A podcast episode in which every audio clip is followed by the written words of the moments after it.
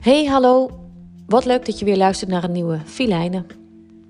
Um, het is oorlog.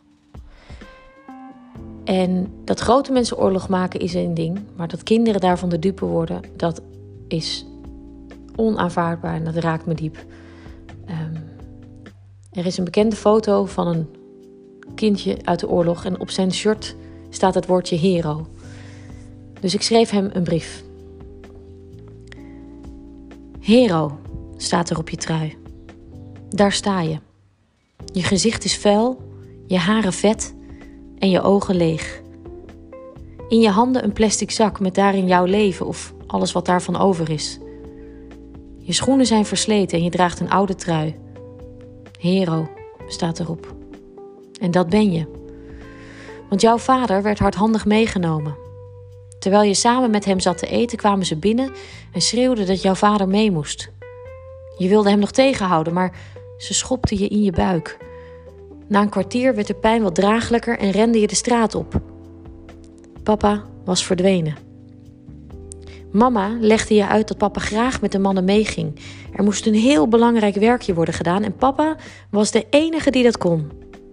Mama vertelde je dat ze haar waarschijnlijk ook nodig hadden, dus dat ze wel weer terug zouden komen. Jij moest je verstoppen in de kast. Dan zou mama jou later komen zoeken. Mama heeft je nooit gevonden. Twee dagen zat je te wachten en toen wist je dat ze weg waren. Jullie hele huis was kapot gemaakt. De bank waarop je altijd tegen mama aankroop was verbrand. De tafel waaraan jullie samen aten was in stukken geslagen en van alle ramen in het huis was er geen één meer heel. Het was oorlog. Je had dat woord zo vaak gehoord, maar je had nooit echt begrepen wat het betekende. Nu wist je het. Oorlog. Het betekent het einde van geluk. Het einde van samen zijn. Het einde van jouw fijne leven. Mijn kinderen zien jouw foto in de krant en ze vragen me wat er met jou aan de hand is. Waarom je zo verdrietig kijkt. Ik probeer ze uit te leggen dat er in jouw land oorlog is. Dat in jouw land de mensen niet meer zo lief voor elkaar kunnen zijn. En dat in jouw land sommige mensen liever alles kapot maken, zodat iedereen naar ze zal luisteren. Ik krijg het niet voor elkaar om ze te vertellen dat jouw ouders er niet meer zijn, om hun armen om je heen te slaan, om je te vertellen dat alles goed komt, om je te troosten als je wakker schrikt van al het lawaai om je heen. Want hoe kan ik ze nou vertellen dat volwassen mensen soms zichzelf kwijtraken? Hoe kan ik een kind nou uitleggen dat de grote mensen in de wereld zo hard op zoek zijn naar erkenning dat ze daarmee vergeten dat dat begint bij jezelf?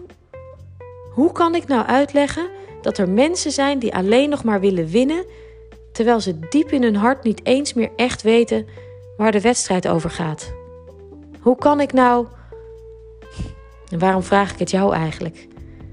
Jij die zo mijlenver afstaat van wat er in jouw land gebeurt. Letterlijk, gelukkig en figuurlijk. Want in dit verre logeerland ben jij zelfs een vreemde van jezelf geworden. Het lieve, blije jongetje dat jij was, bestaat niet meer. De vrolijke ogen zijn gelijk met jouw ouders meegenomen. Jouw kind zijn is gestopt op het moment dat je uit die kast kroop. Jouw kinderleven is verwoest doordat grote mensen geen respect meer voor elkaar hebben.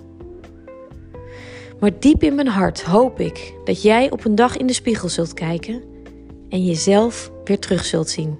Dat je achter de tranen in je ogen jouw glimlach weer kunt vinden. Dat je je bloed weer door je lijf voelt stromen. Dat je jouw energie weer kunt en wilt gebruiken om wat liefde in de wereld te brengen.